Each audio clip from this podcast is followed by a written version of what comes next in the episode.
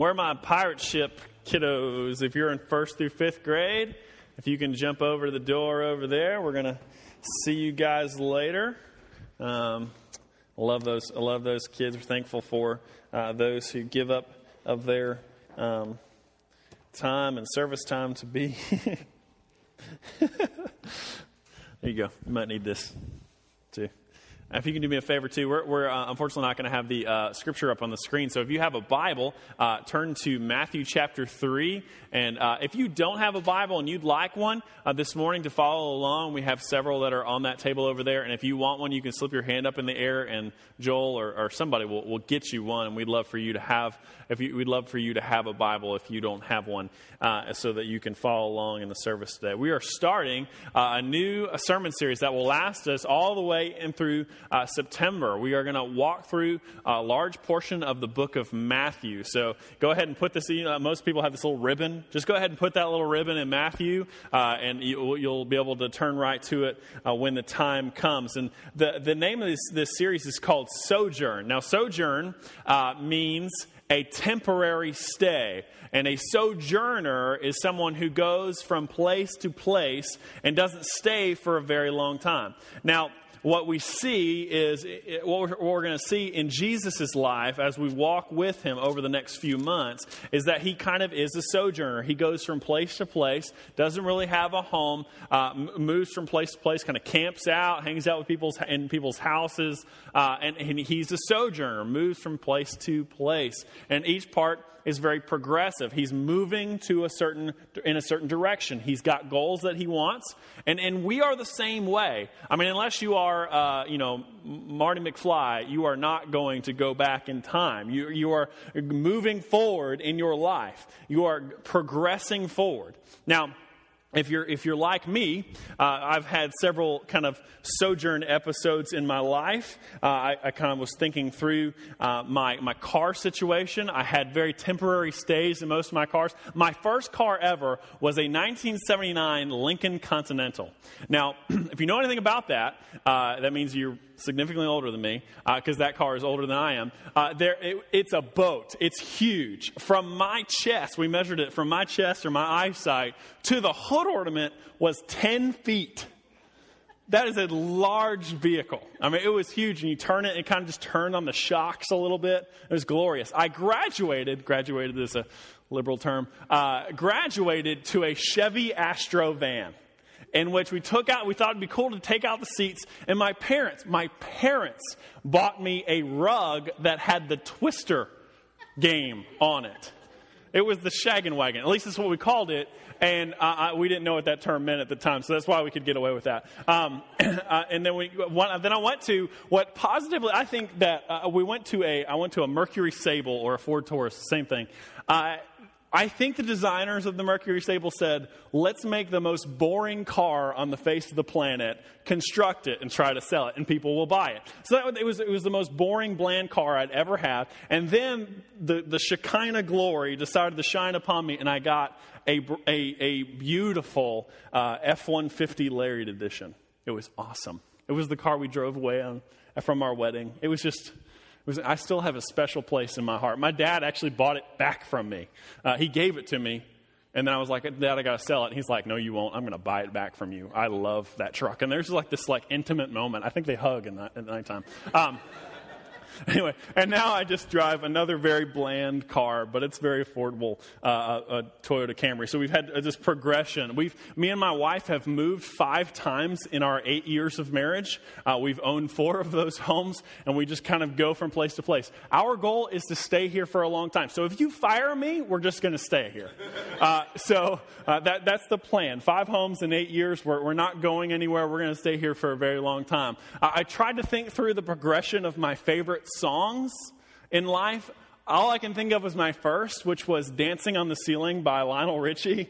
Um, I'm not sure what that says about me, but if you can think through your favorite, your first favorite song? What is your first favorite song? You kind of progress through as to what your favorite songs are. And we stay, we, we have these temporary stays in places and we move we move forward through things. Now, uh, now I also had last one. I also had uh, kind of temporary stays through superheroes in my life. You know, I went through my He-Man stage, went through my Ninja Turtle stage. Uh, you know, I went through my My Little Pony stage. No, that's not it. Uh, and no, and then you, you have Superman. Now, I love Superman. Here's why Superman: because you're Clark Kent, Kent, and then you're Superman. You know, you have these like two different Clark Kent. You know, it's just yeah. I mean, you, you go through two totally different personalities, uh, and you, you have this kind of secretive lifestyle where you're kind of this normal human being, but you're also at the same time a superhero where you have these incredible powers. What we're going to see in this, in this uh, we're going to see in Matthew chapter 3, is you have Jesus, who is completely human, but we also know that Jesus is completely God at the same time. So you, you kind of have this kind of Superman Clark Kent thing going on, where you have Jesus, he's just a normal guy, and then you also have the divine Jesus, the all powerful God of the universe. And how in the world does that work?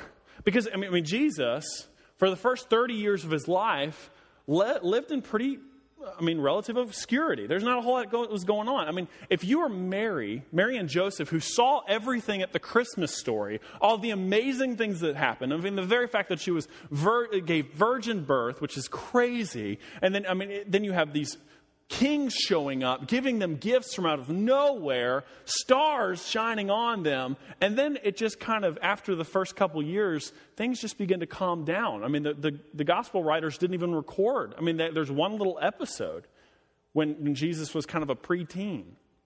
But there's very little, very little that happened. And what if you were Mary? And you kind of knew all the stuff that went on when Jesus was born.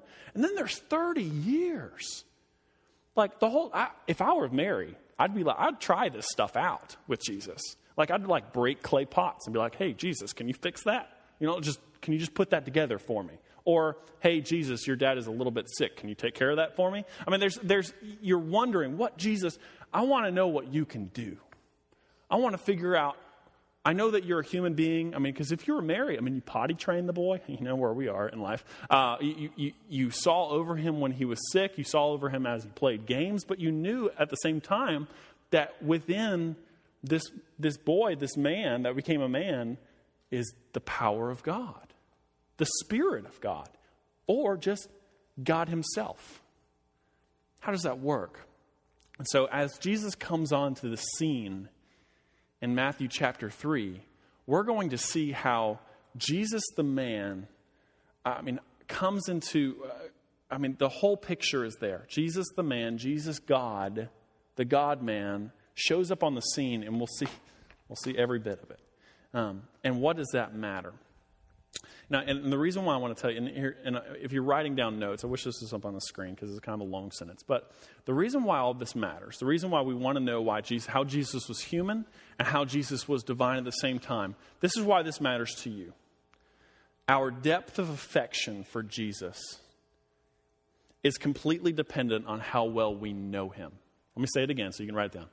Our depth of affection for Jesus is completely dependent on how well we know him. Now, affection, that's not a normal word. Affection is this longing, this hunger, this emotional feeling, this drawing towards what I want, what I, what I want when I'm craving something, what I want when I'm sitting sedentary alone. I just, I, when I'm sitting watching TV, my affections long for something.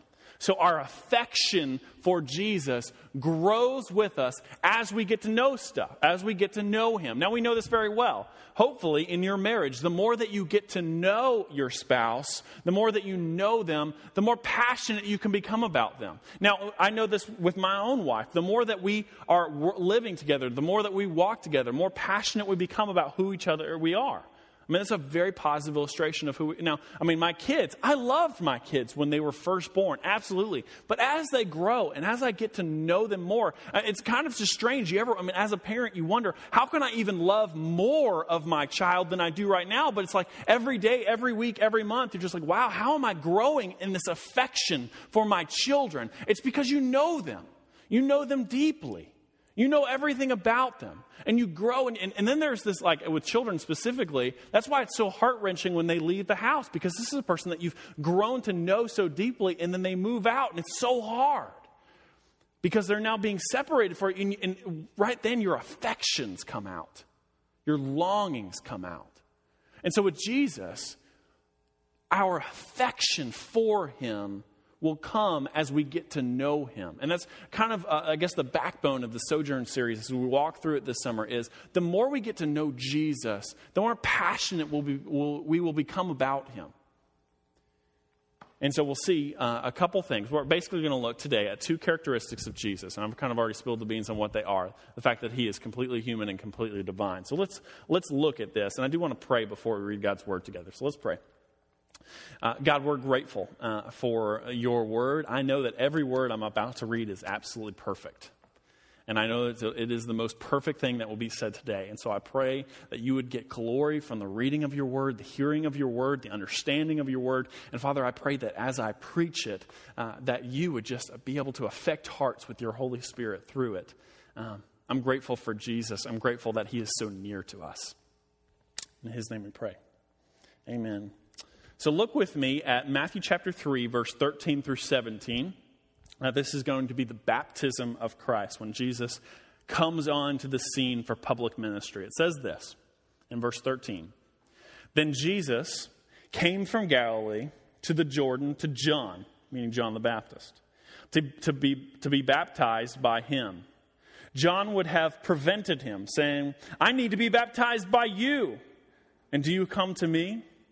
But Jesus answered him, Let it be so now, for, uh, for thus is it, it is fitting for us to fulfill all righteousness. Then John consented. And when Jesus was baptized, immediately he went up from the water, and behold, the heavens were opened to him, and he saw the Spirit of God descending like a dove, coming to rest on him. And behold, a voice from heaven said, This is my beloved Son, with whom I am well pleased. Now, the first couple verses, this is what we're going to see. We're going to see that Jesus was completely human. Jesus was completely human. And this is something that John gets wrong. John, who is Jesus' cousin, understands who Jesus is, recognizes who he is, knows that he is the divine one, and says, wait a second. If you're coming to me to get baptized, which John knows very clearly that John has been preaching, repent, repent, repent. You need to repent of your sin so that you can be washed clean of your sin, and I'm going to baptize you to illustrate the washing of sin. Now, here's the deal Jesus shows up on the scene who's completely sinless, and John knows this. He's completely holy, has never sinned his whole entire life. He is God, and Jesus is standing in line to get baptized.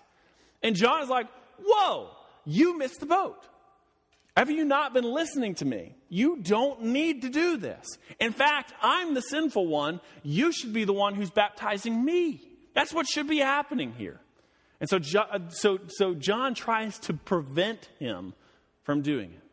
And what Jesus says to him is says, "Let it be so now, for thus it is fitting for us to fulfill all righteousness, to fulfill all righteousness." I mean, could you imagine for a second if you were the guy standing in line next to Jesus to be baptized. Just think, think about the conversation that might happen. And you might, be, you might have listened to John, realize that you have significant sin in your life, and you're like, you know, I'm out here in the wilderness, and I really want to repent of what I've done wrong so that I can walk closely with God. And right next to you, this guy over here, and he's got some kind of, I mean, he, he just feels kind of more holier than you. And you, you look over and like, hey, hey, what'd you do? He's like, nothing. I'm just the Son of God. Uh, is there something that you need to repent of? What are you going to repent of? Well, there's nothing really I've ever done wrong. And you're looking at like, why are you in line? Why is this happening? One time I was in a, uh, I was uh, coming home from a trip, and uh, you, you, it's, it's a late night flight, and I'm sitting next to the window, and I'm kind of on the flight early, and the whole time you're thinking, please nobody sit next to me. Please nobody sit next to me. So that have that, who has that feeling when you're just like, please just give me that open seat. I really don't want, please don't be 400 pounds. I mean, just like, that's what, that's what you're really hoping. And I just, I could really use two seats. Is that possible? And, uh, and so this is what I'm thinking the whole time. And I'm a terrible evangelist, but I mean, it's that's, um, I'm trying to figure out uh, how I can maybe make it look like the seat's full. Um, so I'm looking out the window, and then we're clo- they're about to close up the gate, and you're thinking, oh, this is going to be good. And then one more guy walks on the plane. And You're like, uh, and you're looking around like you're the only seat that's left, and like, oh great, here comes this guy, and he is a pilot with Delta Airlines, and he sits right down next to me. Obviously, the first words in my mouth are like, dude, you're in the wrong seat. You need to be up there. Why are you here? And, uh, and, and so it actually was a really cool flight because what he had what he got to do was he was kind of near, he identified with the commoner. I would think that he would at least be in first class. No he was in the economy seats. And he had the full uniform on. I kind of got his story and he was going home for the day and he had already fly, uh, flown for a long time. But what was great was that was probably the most turbulent flight i had ever been on in my life. And i'm like grabbing hold of him and the seat next to me. I'm trying to figure this out. And he's just laughing about this. He's like oh, this is nothing compared to nam when i used to fly planes there. And, and i mean he's he's he's loving it and uh, he's loving watching me not love it but he, he uh, and he's kind of making fun of me at the same time but it was, it was great to have him next to me because i actually felt better because this person who should not be in this seat who should be in the pilot seat is sitting next to me and identifying with me and talking with me. It was fantastic. The reason why jesus was baptized i'm going to give you actually two reasons why jesus was baptized in the first place was that he really he didn't need to be baptized to repent of his sins. He needed to be baptized so that he might be able to identify with us. He wanted to be identified as a human being to show the world that he was truly absolutely human. Jesus was completely a man. So here I mean here's some things I mean just physical attributes of Jesus that we just don't we need to think through. When when when it got hot, Jesus sweated. When it got cold, Jesus shivered. When, when, when he got tired, his body became sleepy. Uh, when, when he got hungry, he ate. He needed to. He was a real man. And not to be crass, but when he had to go, he went. You know, you know what I'm saying? He, when he, he, had, he felt pain, Jesus would have gotten sick. Uh, he, when he might have bumped his head, he was a carpenter. He might have hit his hand with a hammer. Uh, he would have stubbed his toe. Uh, now, at the other hand, I mean, he wasn't a pansy either. I mean, Jesus was a carpenter. He was a real man's man. He was a, I mean, I love that scene in the Passion of the Christ where you see him. He's kind of ripped, right? I mean, this, this guy, he, he was able to, to handle himself, but at the same time, he was completely human. He also had great emotional attributes. I, I believe it, I mean, I believe that Jesus laughed and he told jokes. I mean, he, he hung out with 12 guys for a long time, camping you got to tell jokes and have a good time if that's the case. I mean, they're going to have a fun time together. Jesus also was able, I mean, he, he got angry. He got mad. I mean, was a, there's a holy anger. He was also tempted. Jesus was tempted with everything from anger, cheating, stealing, power, lust, and sex. He was tempted with all of that, and of course, remained completely holy. Um, he grieved. The Bible records that he grieved. He cried. When something was a loss, he grieved that. When there was pain, he grieved that. And he also celebrated. Jesus wasn't this, this docile, stable, you know, just kind of ne- his, his emotions never fluctuated. I believe that Jesus celebrated big time. He went to big time parties where he celebrated. Jesus was absolutely com- completely human. Now, if we have that picture of Jesus, we can recognize that Jesus was in some sort just like us. And if he's just like us, he's identifying with us so that he's near to us. He's not this, this kind of like floating thing in the sky. Jesus was a bro just like me. And our mistake sometimes is to do exactly what John, what John did and say, and try to prevent Jesus' humanity and say, no, no, no, no, no, you can't do this. This isn't you. As if, I, as if I, you know, next to me, I, I would have said, no, pilot, you can't sit next to me in the economy section. You've got to sit up in, in, in the cockpit because you're not supposed to be here. He's like, I'm just a man, just like you riding on an airplane. Jesus is the same thing. I'm just a man. I'm trying to identify with those who are around me. I mean, this is also why we are baptized. Now, it's interesting. Jesus was baptized to identify with humans. Now, here's the reason why we're baptized. I want this is kind of a side note, but I, want, I do want to talk about for a second why we are baptized. We are baptized, which is a great celebra- celebration in our church. I love it. Uh, we are baptized so that we might identify with God. See, Jesus was, when he was baptized, when John dunked him underneath the water, and that really did happen, when John dunked him underneath the water, what he was illustrating was death and resurrection. That's death, burial, and resurrection. That was going to happen. And Jesus like, I'm foreshadowing what is about to happen to me in a couple years. When they're going to kill me, they're going to bury me, and I'm going to be resurrected into new life. And the reason why I'm being baptized next to you is so that you can identify with me as a human being. Now, you are going to be baptized so that you can identify with me as God. Now, are you going to become God? No, not, not, not at all. But you're going to be, be able to identify with me in, in, baptism. So, baptism, here it is. And I know a lot of you maybe struggle with this. I've talked to many of you about this. Baptism isn't some kind of tradition that we do just so that we can, I mean, just so because that's what we've always done. The reason why we are baptized is so that we can identify with Jesus' death, burial, and resurrection. That's why we do it. It's an illustration of what God has done in our own life. And I want you, I want you to think about that. Maybe you were baptized as a child and, and you, know, you had no recollection of what happened. Maybe somebody sprinkled some water over you or something like that. Uh, here, here's what the word says that, Jesus was baptized in verse 16, and immediately he went up from the water. Baptized actually means, the word actually means to be submerged into water. To be submerged into water. And Jesus did this when he was 30 years old. He was an adult. So he knew what was going on, and that's why we do that. That's why we submerge into water. It might be strange. That's why we bring a big pool in here, and that's why we do it. Because we're identifying with how Jesus did that. And so don't think that when we, when we ask you, and I'm going to ask you at the end of this sermon, would you like to be baptized? I don't, I'm, not, I'm not banking on some tradition that we always do and you know, that kind of thing. I'm asking you if you want to identify with Jesus, the divine. So, uh, so here's the other here's the other reason why Jesus wanted to be baptized. I said there was two. The first was so that he can identify with us. The second is that he can declare to the world that he is God's son. And I love this. Uh, verse verse uh, 16 and 17. It says, He went up from the water, and behold, the heavens were opened to him, and he saw the Spirit of God descending like a dove and coming to rest on him. And behold, a voice from heaven said, This is my beloved Son, with whom I am well pleased. So here's the deal. We're, we we already took care of Jesus is completely human. second part of this is Jesus is completely God. Jesus is completely God. How that works out in the how can you be 100% of two things? I have no idea.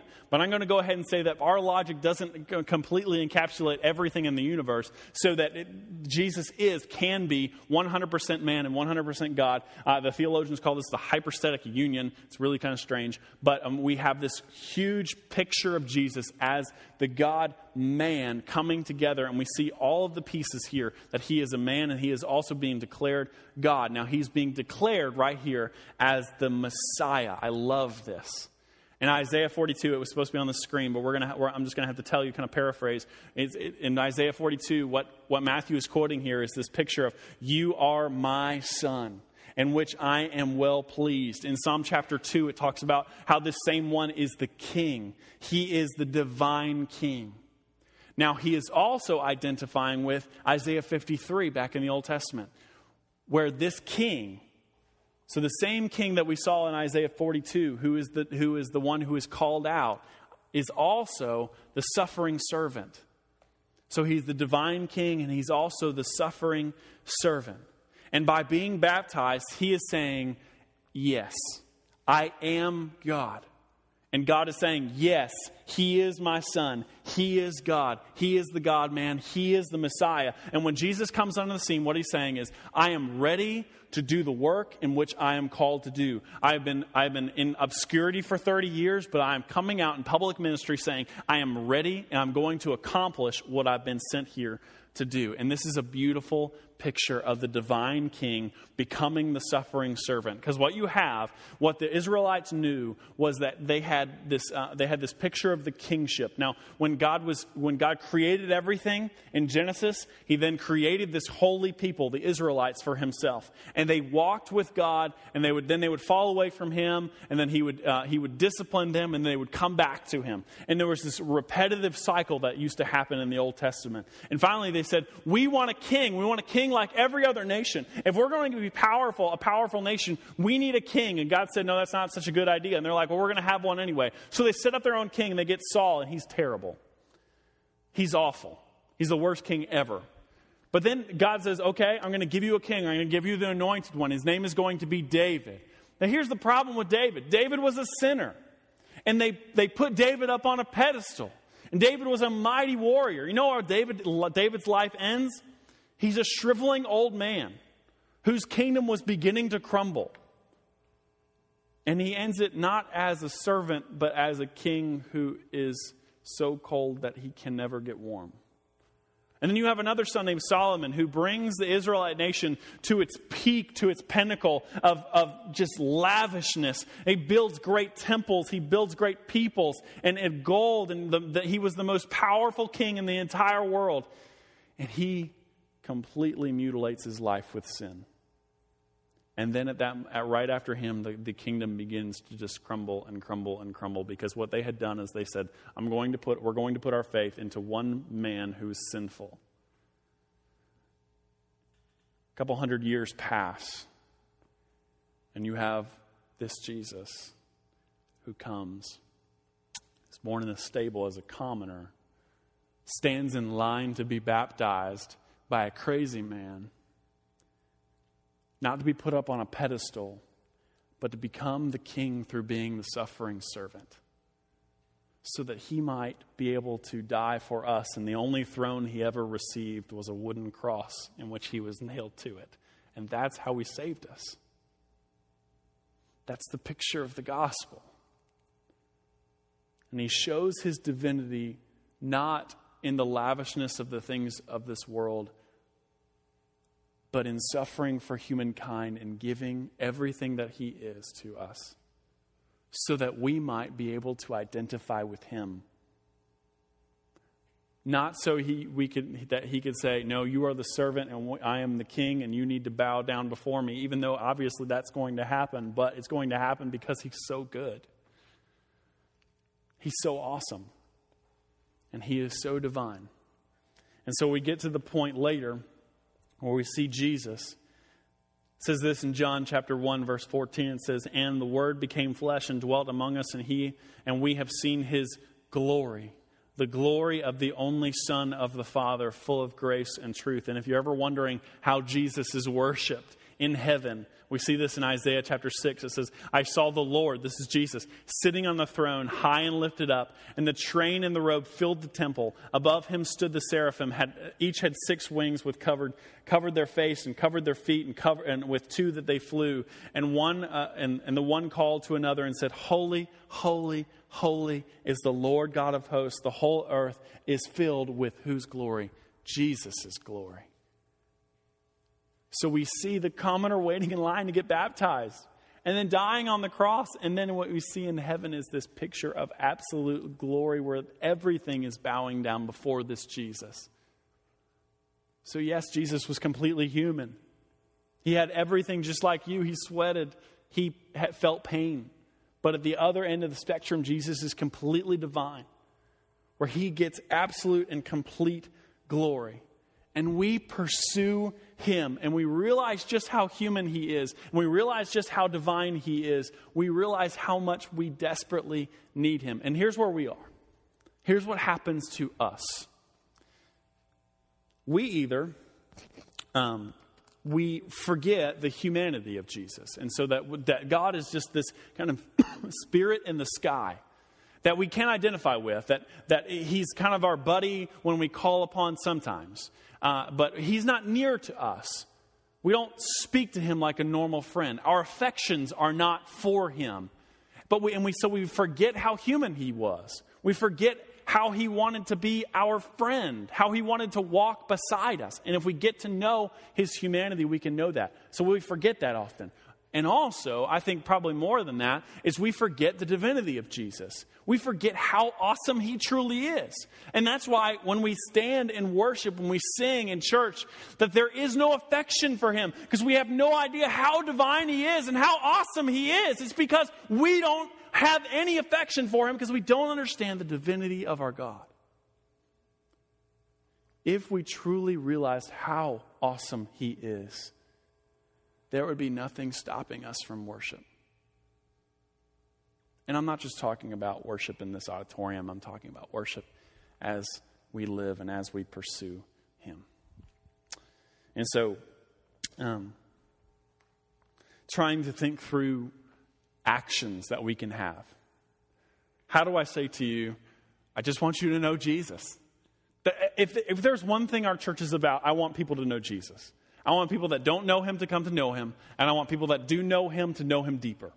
That's what we want. If, if our church does that, then we, we will be a success. Whether we do that with 10 people, whether we do that with 100 people, it doesn't matter.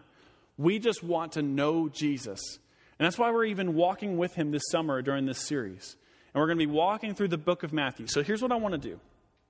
And I want you to really, I want, I want you to just, I'm almost done, so I want you to pay attention right here and just, just get me right here.